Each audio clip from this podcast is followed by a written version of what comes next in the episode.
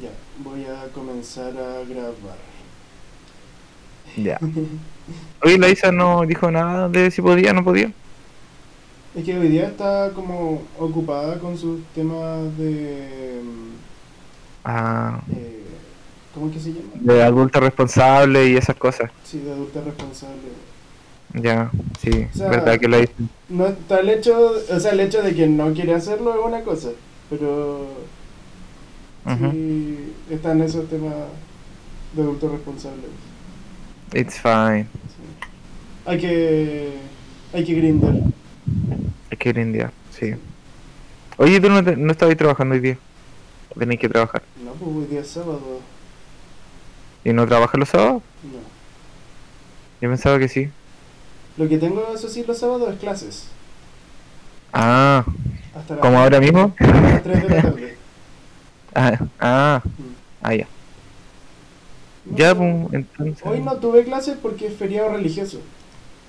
Ah, ah, cierto, cierto. Mm, ulala, sí, sí. Mm, ¿Verdad? Señor francés. Ulala, mm, feriado religioso, el feriado religioso. Sí, feriado religioso. mm. Oye, Feriado eh, religioso para ir a ver.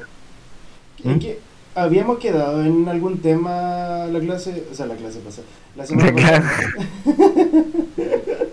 A ver, profe, eh, habíamos quedado con que íbamos a hablar del límite de la libertad de expresión, algo así. Ah, ya, ya, ya, los límites de la, la- Sí, tenía Una una noción más o menos de eso. De hecho, estaba pensando el tema del límite de la libertad de expresión en las obras creativas. Estaba pensando, Mm. ¿qué tan... ¿Existe realmente un límite sobre qué tan creativo te puedes poner con una obra? ¿O existen temas tabú dentro de las obras creativas? Mm, Mm. Por ejemplo, está este caso de esta serie que era muy famosa, o es muy famosa, que se llama 30 Reasons Why, creo. ah, ya sí. Sí. Que si mal, si bien no me equivoco, se trata de las 13 razones de una persona que escogió una persona para suicidarse, ¿o no? ¿Tú la has visto o no? Yes. Sí, la, o sea, vi la primera temporada. Tiene más, te- ah, tiene cuatro temporadas. Tiene más temporadas porque después otras personas se empiezan a hacer, no sé, eh. Entonces, es un drama. Entonces, lo que pasó en la. mm, ay, el- lo controversial de esto fue que mucha gente empezó a empatizar, parece, con el personaje y comenzaron a suicidarse. Producto de Mm. que veían esta serie. Sobre todo nuestros amigos más jóvenes que tienden No a tener mentali- mentes más influenciables. Entonces, ¿es, ¿eso es, es culpa del autor o es responsabilidad del autor? Eso, eso es lo que me gustaría discutir, por ejemplo. ¿Ya? Sí, eh, me gustaría conversar de eso un poco. Mm, Yo encuentro que no, pero mm. ahí, cuando grabemos. no. O sea, ya estamos grabando. Ah. Buena, eh, bienvenidos chicos. Bienvenidas. Eh. Anidos de ratas. Ya, eh, eh, ya, sí. eh, entonces, eh, yo, yo creo que lo que pasó es que se hizo más consciente, visibilizó más el problema.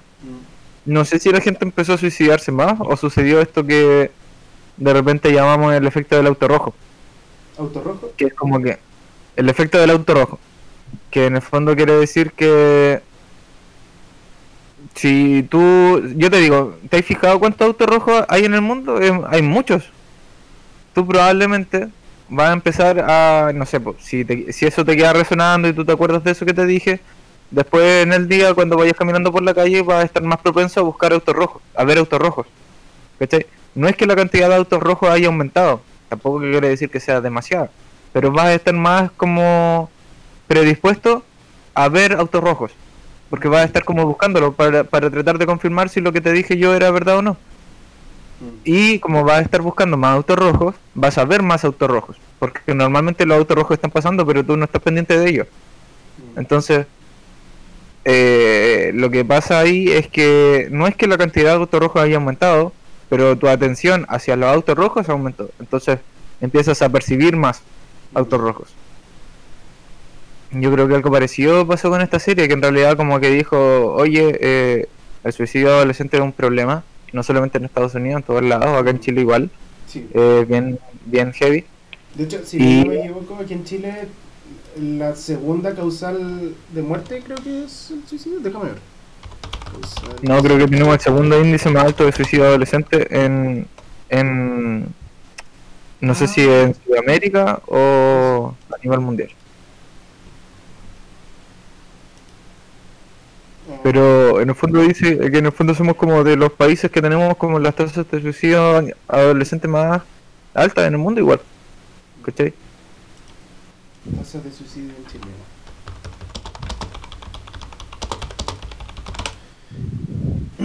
Chile tiene una de las tasas de suicidio más altas en la región.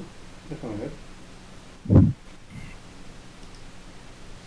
En la, en la región. ¿Cuál región? Eh, en el país mueren 11 personas por cada 100.000 habitantes por daño autoinfligido. Según el estudio de la Organización Panamericana de la Salud, OPS, en las Américas hay más de 7 suicidios por hora. Dentro de la región, Chile ocupa el cuarto lugar dentro de los países con mayor tasa de suicidio, después de Guayana, Surinam. Ah, Guayana tiene 62,2 por 100.000 habitantes. No, perdón, 26,62 por 100.000 habitantes. Surinam tiene 23,3 eh, por 100.000 habitantes. Uruguay 14,2 y le siguen Trinidad y Tobago con 10,7, Estados Unidos con 10,1, Cuba con 9,9 y Canadá con 9,7. ¿Dónde está Chile? Eh, Mm. bueno, así lo revela el informe de mortalidad por suicidio en las Américas presentado por la Organización Panamericana de la Salud y que consideró que la información de 48 que consideró la información de 48 países.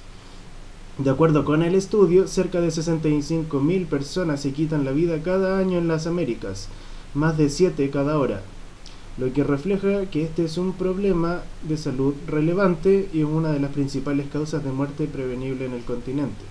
Hay muchos aspectos del suicidio que lo hacen especialmente trágico.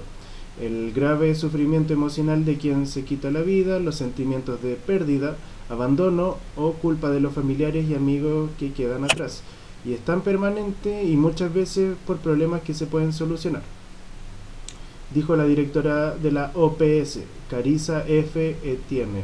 Qué, qué apellido más extraño. Eh, a ver. Tu, tu, tu, tu, tu. Saltémonos las cosas que dicen por ahí. El relleno. Sí, el relleno, el relleno. Conclusiones del informe. El suicidio es la tercera causa de muerte entre los jóvenes de 10 a 25 años. Los adultos mayores de 70 años son los que tienen más probabilidades de morir por suicidio. Uy, qué cuático eso. Los jóvenes ¿Qué cosa? Los adultos mayores de 70 años son los que tienen más probabilidad de morir por suicidio. Ah, sí. Los jóvenes, lo- los hombres, tienen cuatro veces más probabilidad de morir por suicidio que las mujeres, aunque las mujeres realizan más intentos de suicidio. El método más común de suicidio, en, o sea, el hombre tiene más intentos exitosos, pero la mujer tiene más intentos. El método más común de suicidio en la región es la sofocación, incluyendo el ahorcamiento, seguido del uso de armas de fuego y el envenenamiento, incluyendo la sobredosis de drogas e ingesta de pesticidas. El suicidio eh, descendió ligeramente en América del Norte el do- entre 2005 y 2009, pero se incrementó en América Latina y el Caribe. Mm. Sí, pues desde más o menos la última década ha ido en aumento. Iba bajando, pero desde la desde como la última década ha, aumentado. Mm. El punto es que, eh, no sé, po, eh, lo que te decía adelante, po, que un poco yo creo que la razón de producir una serie como la de 13 Reasons Why eh, era también concientizar de que este es un problema real, ¿cachai? Que está sucediendo y que eh, se estaba como invisibilizando, no se estaba viendo, no se estaba... Y, y ahora como que tú dices, claro, eh, parecía que la serie inspiró a que la gente como que, no sé, pues jóvenes, adolescentes se suicidaron más. Seguramente hay algún margen, yo creo que sí, de gente que como que ve la serie y dice como, oye, esta es mi vida. y, y voy a hacer esto que dice la protagonista y me voy a suicidar, ¿cachai? Y pero yo creo que es como el menor margen. La mayoría de, de del porcentaje que digamos de incremento que se vio, yo creo que es porque se empezó a poner más atención. Mm. Y antes no, no había atención. Básicamente lo que se hizo aquí fue abrirle los ojos a las personas de que aquí hay algo de lo que no se está hablando. Claro. También lo he visto últimamente mucho mucha gente está tratando de hacer más visible este tema de la salud mental cada día. Sí. No, yo opino lo mismo que tú en ese sentido de que eh, eso fue una obra eh, como tratando de tocar un tema que era tabú hasta el momento, pero no tiene por qué ser censurada por eso. No, Mm. no tiene nada de malo. Y onda, si es que alguien se vio influenciado por esa serie y cometió algo, como se suicidó o intentó suicidarse por eso, eh, fue decisión de esa persona. No, no fue... Oye, pero es que es complicado hablar de esto igual, porque pueden haber muchos casos que sean muy diferentes unos de otros. Sí. Eh, pero a modo de generalización, yo diría que eso fue una decisión propia de la persona y que la habría tomado tarde o temprano, pienso, sin la necesidad de esa serie. Porque ya, para haber llegado a ese punto es porque su vida no estaba bien. Y necesitaba de la ayuda de alguien y terapia también. Que eso yo creo que incluso si tú ya como que tomaste la decisión ya efectivamente de, de suicidarte y todavía no lo has hecho, porque no sé, pues estás esperando el momento donde puedas hacerlo, no sé. Eh, aún así es prevenible, ¿cachai? Porque incluso aunque tú estés como decidido, así decidido, ya me voy a matar, me voy a matar, me voy a matar, eh, basta con que tú encuentres una razón o algo que te haga sentido para seguir viviendo como para hacerte reconsiderar esa decisión, ¿cachai? Porque en el fondo, Sí, ¿qué pasa? No es, no es todos los casos, pero la mayoría de las veces, o yo diría, no sé, yo diría que sí, en la mayoría de las veces, la gente que considera el suicidio como una opción legítima no lo considera como una opción para resolver sus problemas, sino que en realidad lo ven como que ya no fueron capaces de resolverlo y están abrumados y el suicidio es más bien un escape. Es como El suicidio. el último rage quit, el rage quit definitivo, ¿cachai? Y,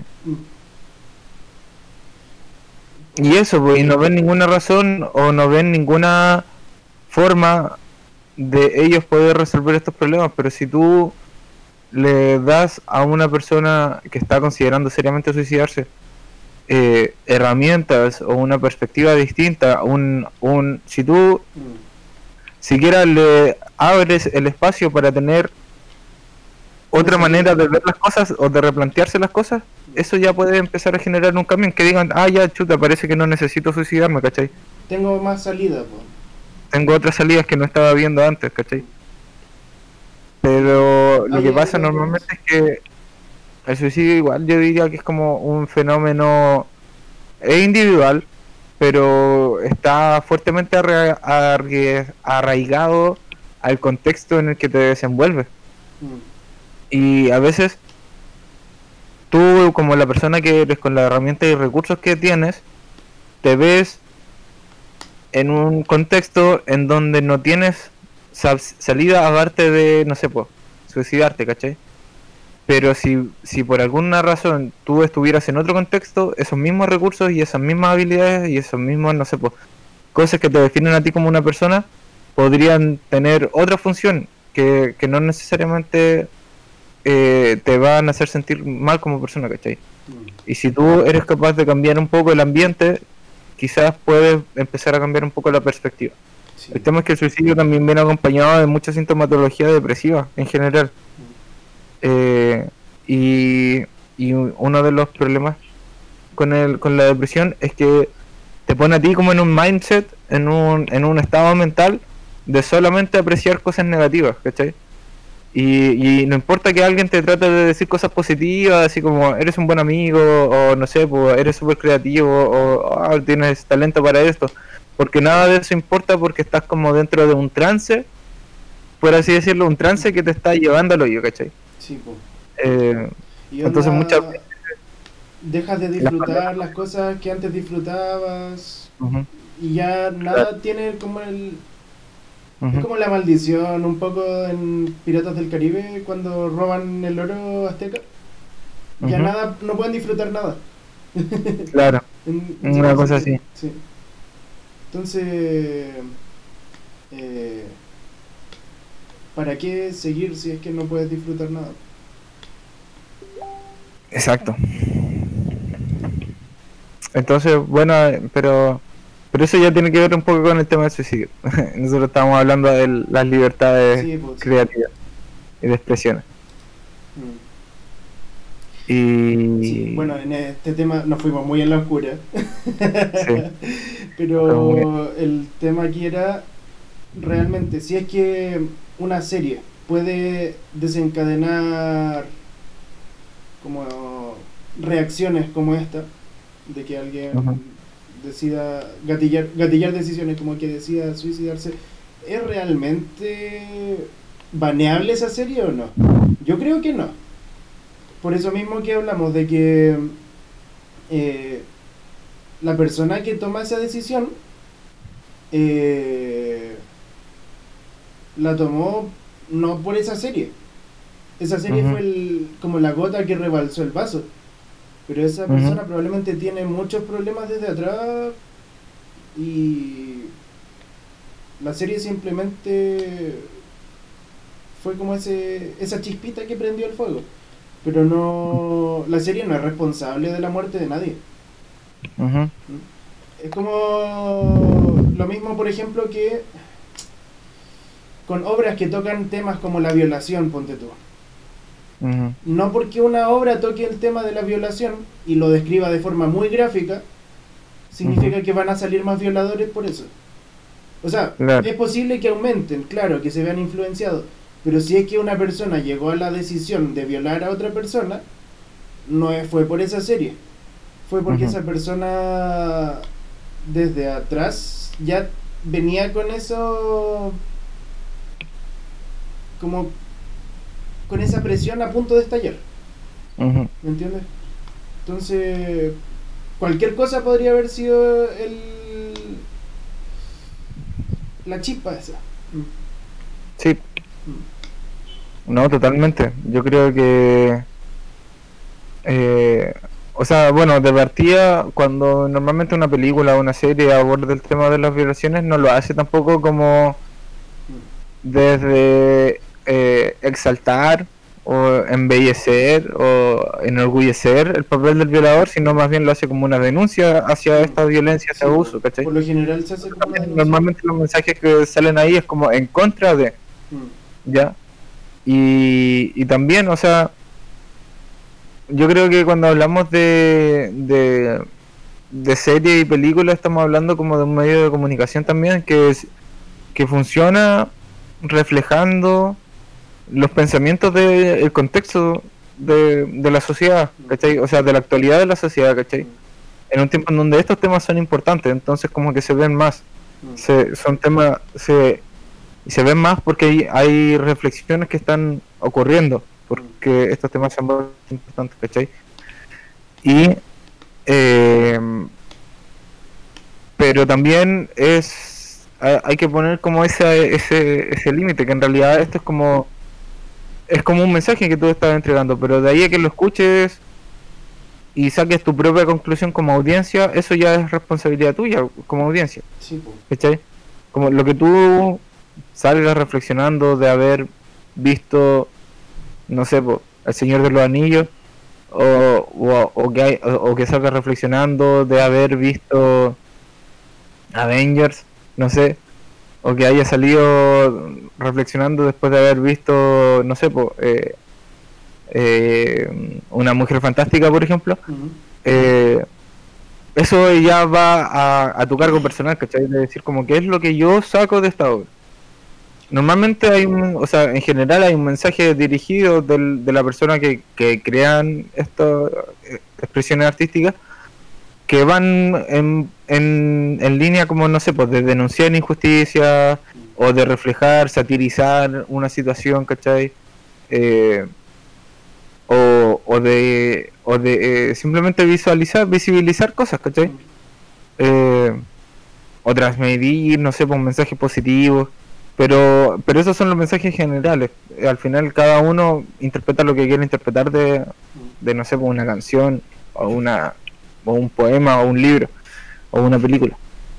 Yo creo que la limitación artística pero claro, igual hay como un margen. Yo creo que hay un margen. Si tú, si tú escribes un, no sé, pues, una novela sobre animales mágicos, ¿cachai? Tú, no sé, pues normalmente esperas que la audiencia que vaya a leer vaya a sacar alguna reflexión en, en la línea como de la fantasía. Ujú. En la línea como de, ah, eh, no sé, la magia de este mundo me encantó, no sé, me, me resonó conmigo porque, no sé, bla, bla, bla. Pero si tú escribes un libro sobre animales fantásticos, no esperas que alguien salga pensando así como, oye, deberíamos, no sé, armar una industria de metalúrgica y hacer como más eficiente, el, no sé, por el proceso de aleación de metales, no sé, no, ¿cachai? Que no tiene nada que ver una cosa con la otra. Entonces, igual hay un universo que tú estás definiendo en tu obra y del que la audiencia va a poder sacar su propia reflexión personal, ¿cachai? Pero ese universo que tú defines, eso sí que es responsabilidad tuya como, como, como autor, ¿cachai?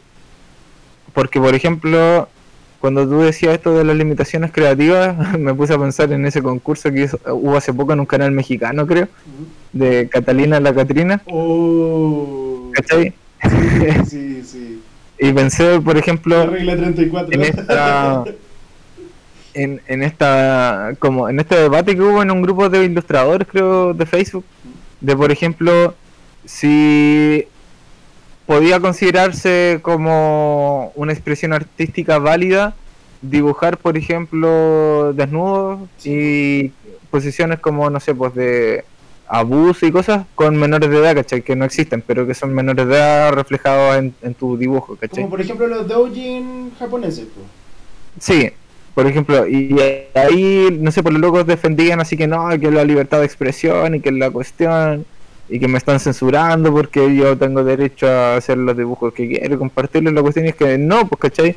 Porque tú estás definiendo tu universo de, de, de expresión, ¿cachai? Tú no podías esperar que alguien vea un dibujo, por ejemplo, de, no sé, pues, un- una cabra chica con, no sé, pues teniendo sexo con un adulto, ¿cachai? Y que diga así como, hoy, no sé, eh, es tan bello el amor. No, porque está induciendo a cierto eh, mensaje con ese dibujo, ¿cachai?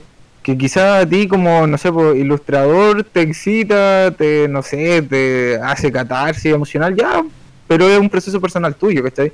Mm. No algo que, que tú, que sea Que que Correcto. público y. Claro, no, no creo, porque, porque en el momento en que lo haces público, tú estás transmitiendo un mensaje a una audiencia, ¿cachai?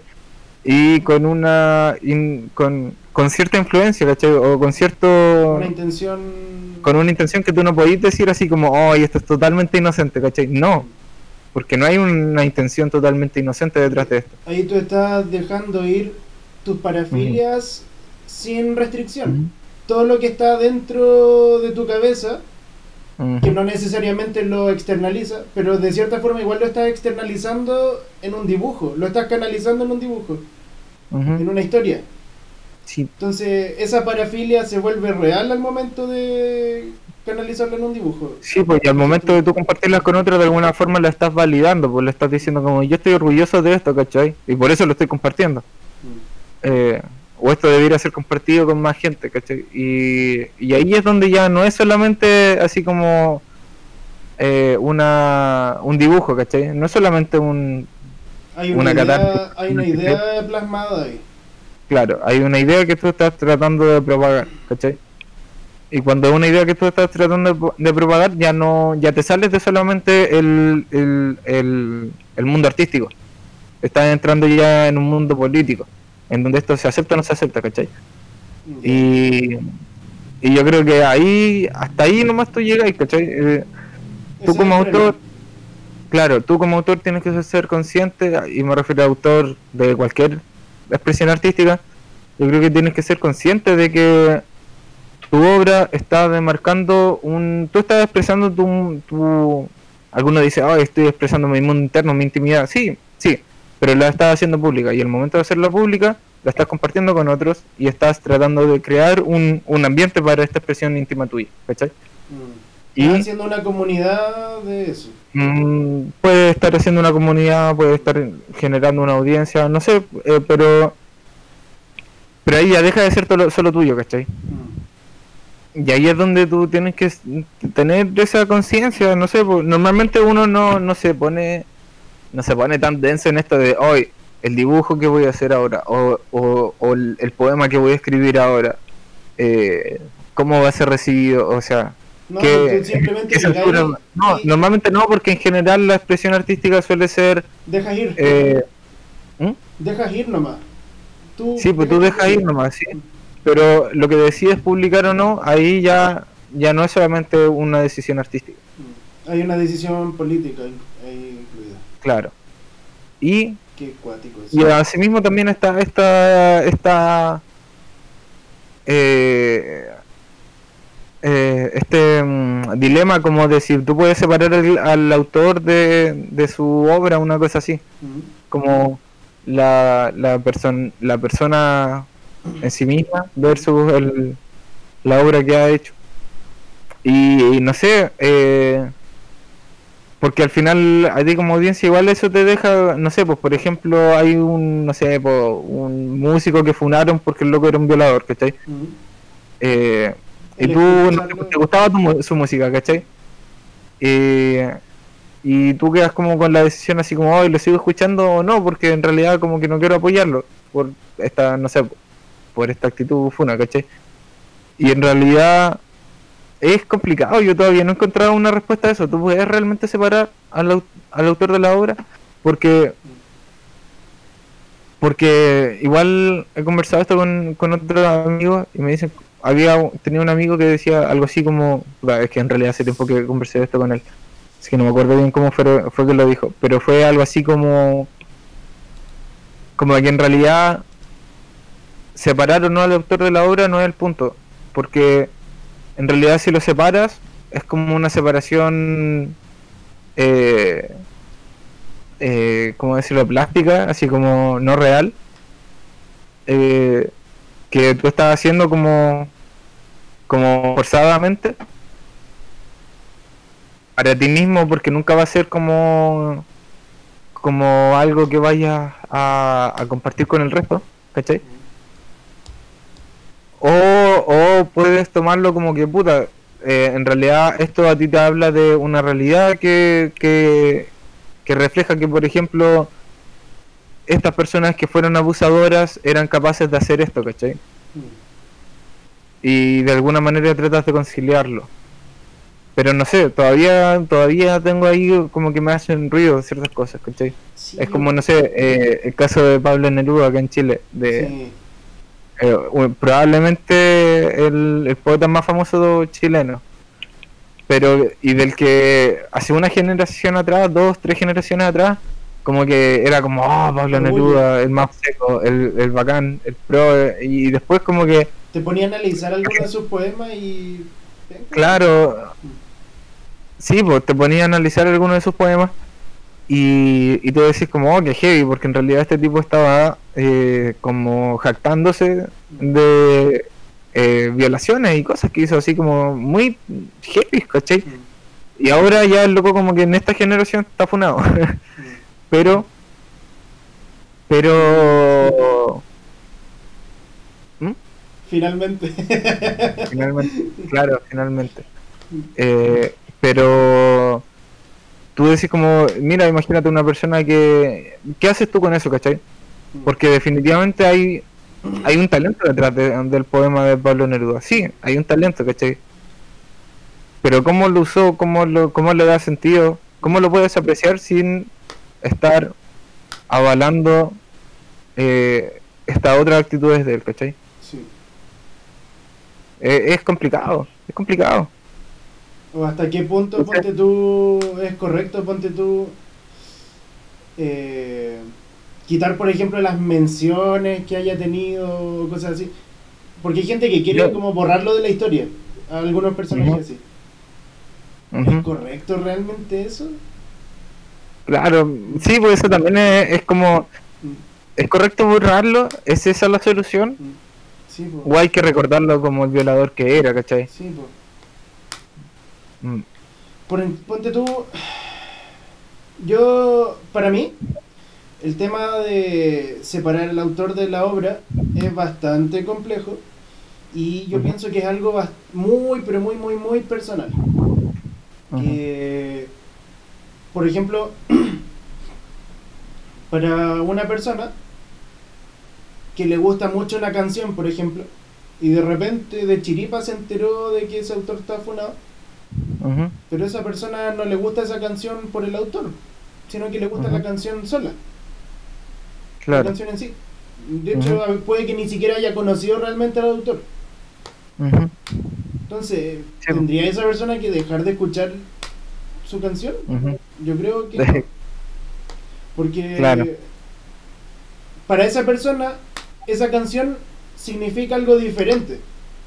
Mm. Eso. Entonces, para esa persona significa algo diferente, no, esa persona tiene separado al autor de la obra. Pero si es que esa persona empieza a incorporar al, autor a la obra y le añade esta significancia de la que se enteró,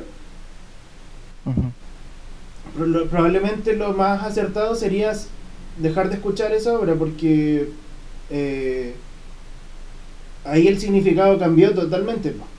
Ahí, cuando te pones a analizarlo, es como, puta, este weón, Arjona, por ejemplo, está hablando de pura weá penca aquí. Oh, o Alberto Plaza. Ah. eh, Entonces, sí. alguien, ponte tú, le guste la musicalidad de Arjona, es diferente a que a alguien le guste Arjona y su es su filosofía. Su filosofía. Su, su, corriente de pensamiento. Sí, su corriente de pensamiento. Que él creó. Eh, eh, sí, igual estoy de acuerdo con eso. Yo creo que va, va ahí, diste con un punto bien bueno, Nacho. De, es como la relación que tiene la persona con, la obra. La, la persona audiencia con la obra. Yo creo que igual, porque igual pensaba, por ejemplo, yo pensaba en Oasis y que los dos hermanos eh, de esto ay ya se me fue el nombre el el Joel algo y el otro los, los hermanos dúo dinámico de Oasis estos weones que se pasan peleando y juntándose y peleando que todo el mundo sabe que son unos weones muy ah rancios así son unos locos insoportables ¿cachai? Eh, y, hay gente que no escucha Oasis por eso mismo, porque los veganos son como unas divas culeadas, con ego así del porte de un buque. Y, y, eh, y como que les carga eso, ¿cachai? Pero a mí me encanta la música de ellos. Y, aparte, y ellos son como un ejemplo de que tú decís, no, esta, esta wea es muy extraña. Porque estos weones son unos, eh, son unos culiados insufribles, en verdad son unos culiados insufribles, pero hacen música muy happy, ¿cachai? Ya. hacen música demasiado happy, ¿cachai? Demasiado relajada, viva el, no sé, pues viva el amor y la cuestión Eso, y eso es un caso clínico. Sí, weón.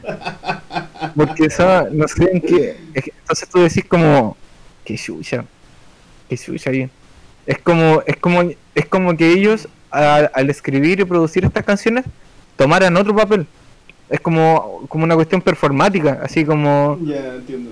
Como, como actuar, ¿cachai? Como tomar Sí. un rol, ¿cachai? Como decir. Se vuelven un personaje cuando están en el escenario. en Oasis, ¿cachai? Nosotros somos los weones más tela del mundo. Fuera de esto, somos unos culeados insufribles, ¿cachai? es que Gallagher, los Oasis, hermanos Gallagher. Oasis es una cosa y la persona es otra. El personaje Claro, es una la cosa persona. así.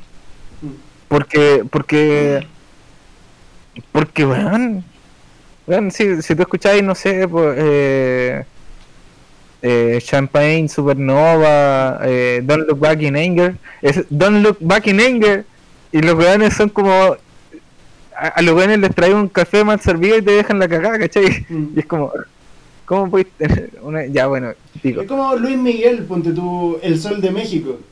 Que ese weón es famoso por tratar como el pico a, la gente que trabaja con él. De hecho, por lo que he escuchado, no sé si será verdad, no pueden ni mirarlo a los ojos.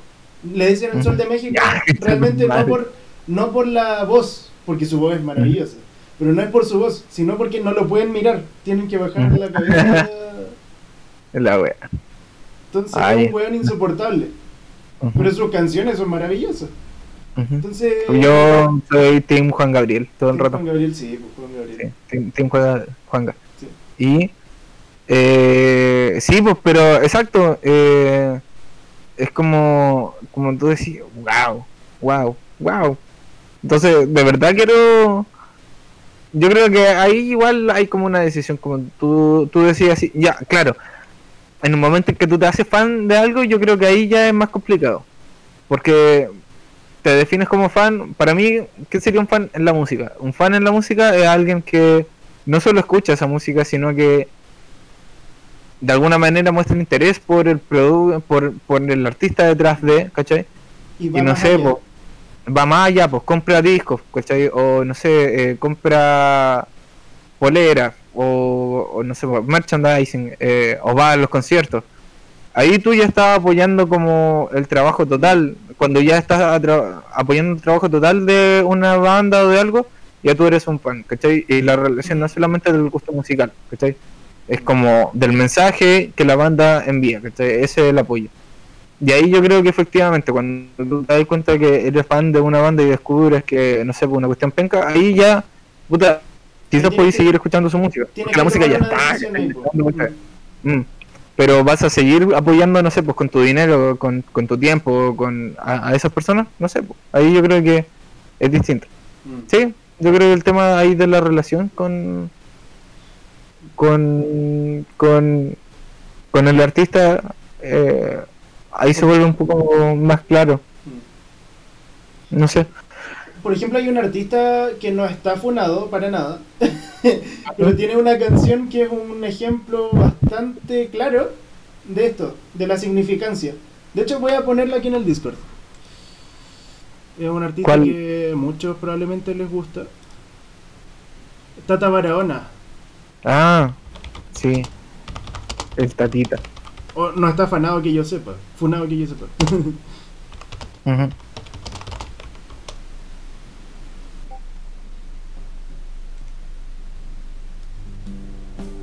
¿Conoces esta canción?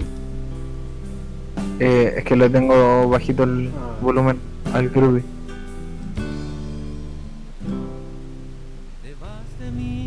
Ya bueno, lo que pasa con Ah, esta sí, sí, canción, escuchado. ¿tú sabes de qué habla esta canción? Eh, no, porque no lo he escuchado mucho. sí lo he escuchado, pero Escuchemos no un poco la letra. Ujú. Te vas de mí después del vaso lleno, vacío mi jardín. He de empezar de nuevo, sembrar aquí semillas de amor y vino. Un largo invierno a quedarse aquí. Vino, un largo sueño de mi ¿Tienes alguna idea de lo que hablas? Vino, un ¿Del vino? largo de aprender a estar sin ti. Habla de la marihuana. Ah. Sí, pues sí. eh, habla del jardín vacío, es de empezar de nuevo. De, Pero de- puede ser cualquier planta temporal o no. es la una- Después de tantos vuelos, Ah. me quedo en Después de tantos vuelos me quedo en tierra al fin. para mirar el cielo, pensar en ti. Te vas de mí Ah, ya, está repitiendo ya. Eh, para muchas personas esto podría ser una canción de eh, una pérdida de una persona muy querida quizás. Entonces, Sí, oh, qué pena, qué nostalgia, qué... no sé. Entonces, de repente cuando empecé a analizar la canción y te das cuenta de que en realidad está hablando de la marihuana, cambia totalmente el significado. Pero Como en un sí, 180 se da vuelta la tortilla. Entonces, eh, es muy personal. Es muy personal eso. Sí. Sí, pues al final tú. Y bueno, también hay personas, no sé, pues esto típico de personas que toman como una canción y la, y la relacionan con un recuerdo personal, con. o con una persona en especial, o se la dedican a. Sí. Oh, te quedaste pegado.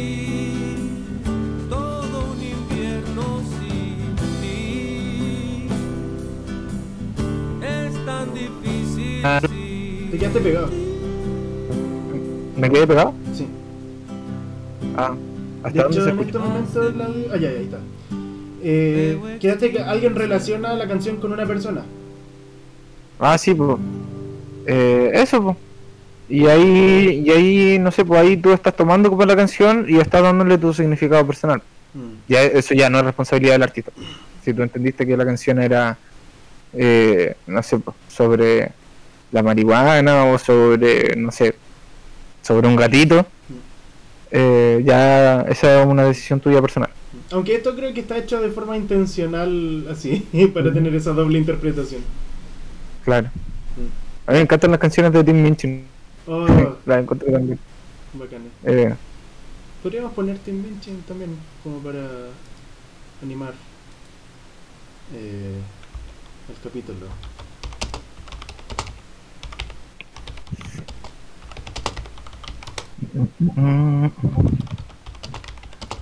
This next song requires a boot.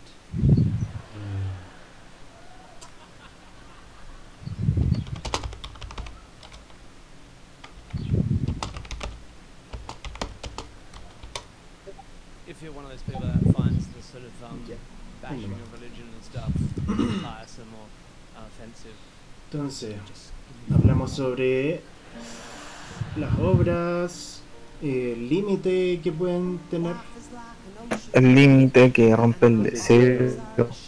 algo nuevo que va más allá. Escuché que esa canción la hicieron como un cadáver exquisito. ¿Tú sabes cómo es el, el cadáver exquisito en la composición? ¿En qué consiste? Mm, ¿Un qué? Cadáver exquisito. ¿Cadáver exquisito? Sí. No. Ya, eso es un método de composición en el que ponte tú, hay varios integrantes, uno escribe una línea, quizás fijan un tema, ponte tú. El tema es este. Entonces uno escribe una línea y dobla el papel. Entonces otro escribe otra línea y dobla el papel. Otro escribe otra ¿Ya? línea, dobla el papel. Entonces nadie sabe lo que está escribiendo el otro. ¿Ya? Mm, Entonces después de eso abren el papel y hay un pedazo de texto gigante que no tiene sentido. Y eso después lo puedes ir arreglando para hacer una letra más coherente.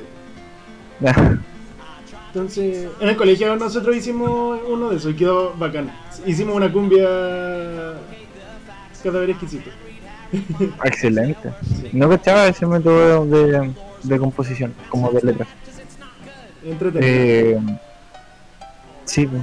No sé, en verdad si nos queda algo pendiente, así como yo quería decir que en realidad también hay, igual yo creo que hay como limitaciones más o menos, ya que tienen que ver como con la industria misma del, arte, como que de repente igual tienes que, para tú poder expresar tu, no sé, pues, querer hacer una carrera de artista en tu arte, eh, igual hasta cierto punto como que no puede ser tan tan tan libre porque de alguna manera tienes que encontrar como la forma de, de caer en el agrado o en, o en el, el ser recibido al menos Mm. por, por una audiencia. Sí, porque. De repente hay como hay como gente que hace cosas ¿cachai? personales muy brígidas, ¿cachai? Pero de repente como que caen muy ruptur muy como al choque o quizás muy muy ¿cómo decirlo? Como que no están en el universo, en el lenguaje, en, en la comunicación con, con la audiencia, ¿cachai? No quiere decir que sea una obra ne- necesariamente controversial, porque a veces, muchas veces al ser controversial es que logran eh, el propósito de ser aceptadas, son aceptadas por, por la controversia. Sí, pues, porque. Pero- ah, Pero, por ejemplo, no sé, pienso como por ejemplo en Van Gogh y su pintura, que en su tiempo como que no, no tuvo llegada, ¿cachai? Eh, quizá, y, y dicen así como un, un adelantado de su época, pero yo encuentro que igual tiene que ver porque tiene que haber como cierto margen de, de, de cómo nos vamos a entender en este en este universo así En como este contexto, las en cosas este- son de esta forma, el código es el siguiente. Si tú no te riges por Claro. este código, no esperes comprensión. Claro, una cosa así. Y bueno, también hay gente que en realidad lo hace porque sabe que es como su expresión personal y, y tampoco están esperando ser como artistas muy reconocidos. Y encuentro que ahí también hay como valor, ¿cachai? Decir como, mira, yo hago esto, ¿cachai? No me importa si la gente en realidad no me conoce, yo lo hago porque tiene sentido para mí, ¿cachai? O, por ejemplo, ¿qué pasa si alguien hace una obra y en esa obra deja fluir todas sus parafilias, todo lo malo, todo lo terrible, el lado oscuro de esa persona? Pero esa obra no la hace pu- no la hace para el público, sino que la hace para sí mismo. Pero llega otra persona y descubre la obra de esta persona. ¿Es correcto llegar y atacar a esta persona por eso? Yo encuentro que no, Mm. porque la persona no estaba tratando de... O sea, no puedes llegar y atacarlo por ser... O sea, puedes criticarlo personalmente por ser un buen enfermo, por ejemplo. Sí, pues. Pero no por, por haberlo plasmado en algo que era personalmente para él. Es como que, no sé, pues tú... No sé, pues tenías un fetiche raro de... eh, tallar tus propias modelos porno, ¿cachai? Para bajarte, ¿cachai? Tallarlas en madera. O no sé, pues tienes un Puta, las tu, y la- las tenía en tu, en tu casa, en tu armario, ¿cachai? No sé, pues para ti nomás. No, no estoy tratando de hacer un mensaje público de eso. Y no sé, pues llega alguien y te, no sé, pues, y te las cacha y te dice como, puta, en volar se puede criticar que, no sé, pues enfermo culeado, no sé. Sí, pues. Pero, Sí, pues eso sí. pero no porque trataste de hacer un arte de esto, ¿cachai? Mm. Porque no lo estabas tratando de hacer. Mm. Por ejemplo, Estaba pensando un poco como en Ricky Morty cuando, cuando Morty se estaba bajando con, con la madera, con la carcasa, con, con la corteza de madera de o sea, si tú, una- si tú tienes X parafilia, Bonnie el enfermo Ajá. no, lo, no estás haciéndole daño a nadie, estás haciendo un enfermo culiado dentro de tu burbuja de enfermo culiado. Mm, mm. Sí. Así que sí, no sé, yo encuentro que no, no, no debería ser.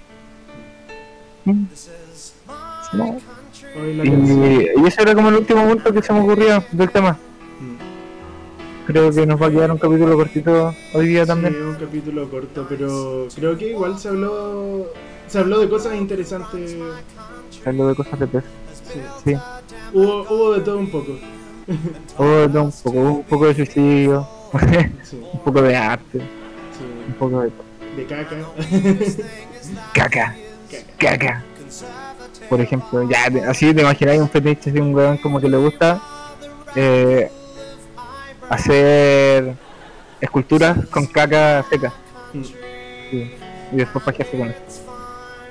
A mucha gente Debe lo va a encontrar chocante, lo va a encontrar horrible, pero... Sí. Porque no, no está sacándole la caca a otras personas para... O sea, en volada podría. Ah, pero ahí, un ahí estamos cayendo en un crimen, yo creo. Claro, sí. Sí. Sí, po. Allanamiento, sí. no sé, po. No es de propiedad de... ¿De qué? Puede ser de propiedad, o sea, no sé, ¿tú dirías que tu caca no es tuya? Ah, bueno. ¿No? Puede ser. Ahora que sea una propiedad que quiera es otra cosa. Sí, sí. Tiene mis células, así que es mía. Mm. Sí. Mm. Entonces... Salió de mi culo, así que es mía. eh, sí. Extraña manera de cerrar el capítulo, pero yo creo que sería un, un buen mensaje final. Sí. No le saque, sácate la caca tú solo, no le saques la caca al otro. Sí. Si quieres hacer Lidia con su arte, propia caca. si quieres hacer arte que sea con tu caca, no con la caca de otro. Sí, por favor. Sí, porque Eh, último, por último. porque ahí sí de- estás de- cayendo en un delito si es que le sacas la caca a otra persona sin su consentimiento. Ujú. Exacto. O si es que le vas a sacar la caca a otra persona que sea con su consentimiento. Sí. Pues. Eso. Y me encantó Consejos que de vida. cerrado El nido de canción. It's my body. sí. Así que eso ha sido por hoy, ha sido un capítulo corto, audiencia. Espero que les haya gustado. Cortito, Espero que no hayan escuchado mucho el final. Fue un Eh, capítulo cortito pero rico. Cortito pero rico, sí. Y eh, eso, nosotros no estamos tratando de hacer arte aquí. Ustedes están con derecho a, a contradecirnos o no estar de acuerdo con, con, Sí. con nuestro mensaje, pero está bien, está permitido. Eh, Y allá ustedes las consecuencias de sus actos también. Sí, sí, si quieren hacer cosas ilegales, es no, responsabilidad. no nos echen la culpa después de nosotros. Nosotros no andamos promoviendo ese tipo de, de mensajes. Sí. Lo- lo y eso, pues, saluditos a la gente. Sí, saluditos. Eh, Ah, vamos a estar preparando otros capítulos más adelante. estu- estuve viendo el otro día en YouTube y el Rochi mandó un saludo, pero no me acuerdo qué es lo que dijo. Déjame revisar. Ponerle voluntad, ¿no? ¿No fue ese? Sí, parece ponerle voluntad, algo así. ¿Tú lo viste? Ponerle voluntad, boludo. Eh, creo que fue un mensaje por un capítulo donde yo partía acostado. Ah, Pero era sí, porque me dolía sí, mucho la espalda. Sí, te dijo como levántate, no sé. Pero hoy día está Sí. sentado, así que es una Sí, así que es un éxito. un éxito. sí. ¿Lo ves? ¿Ves? Todos nos podemos superar de poquito. Vamos mejorando, vamos, vamos haciendo el podcast cada vez menos no effort. Sí, yo creo que nos estamos poniendo muy elegantes. Así que pues. Todavía no se me ha podrido el vino. Acá lo tengo. Eh, eh, no. Ay, no. De verdad no, de- no deberías tomar eso, amigo. Déjame ver qué tal, qué tal está.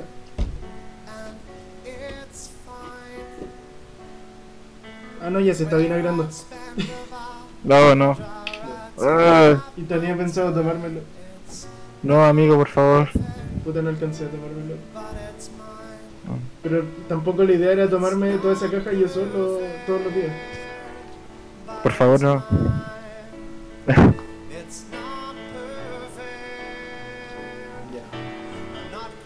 Ya. Qué buena canción. Así que pues, eso sería. Entonces cerramos el capítulo de hoy. Adiós. Adiós.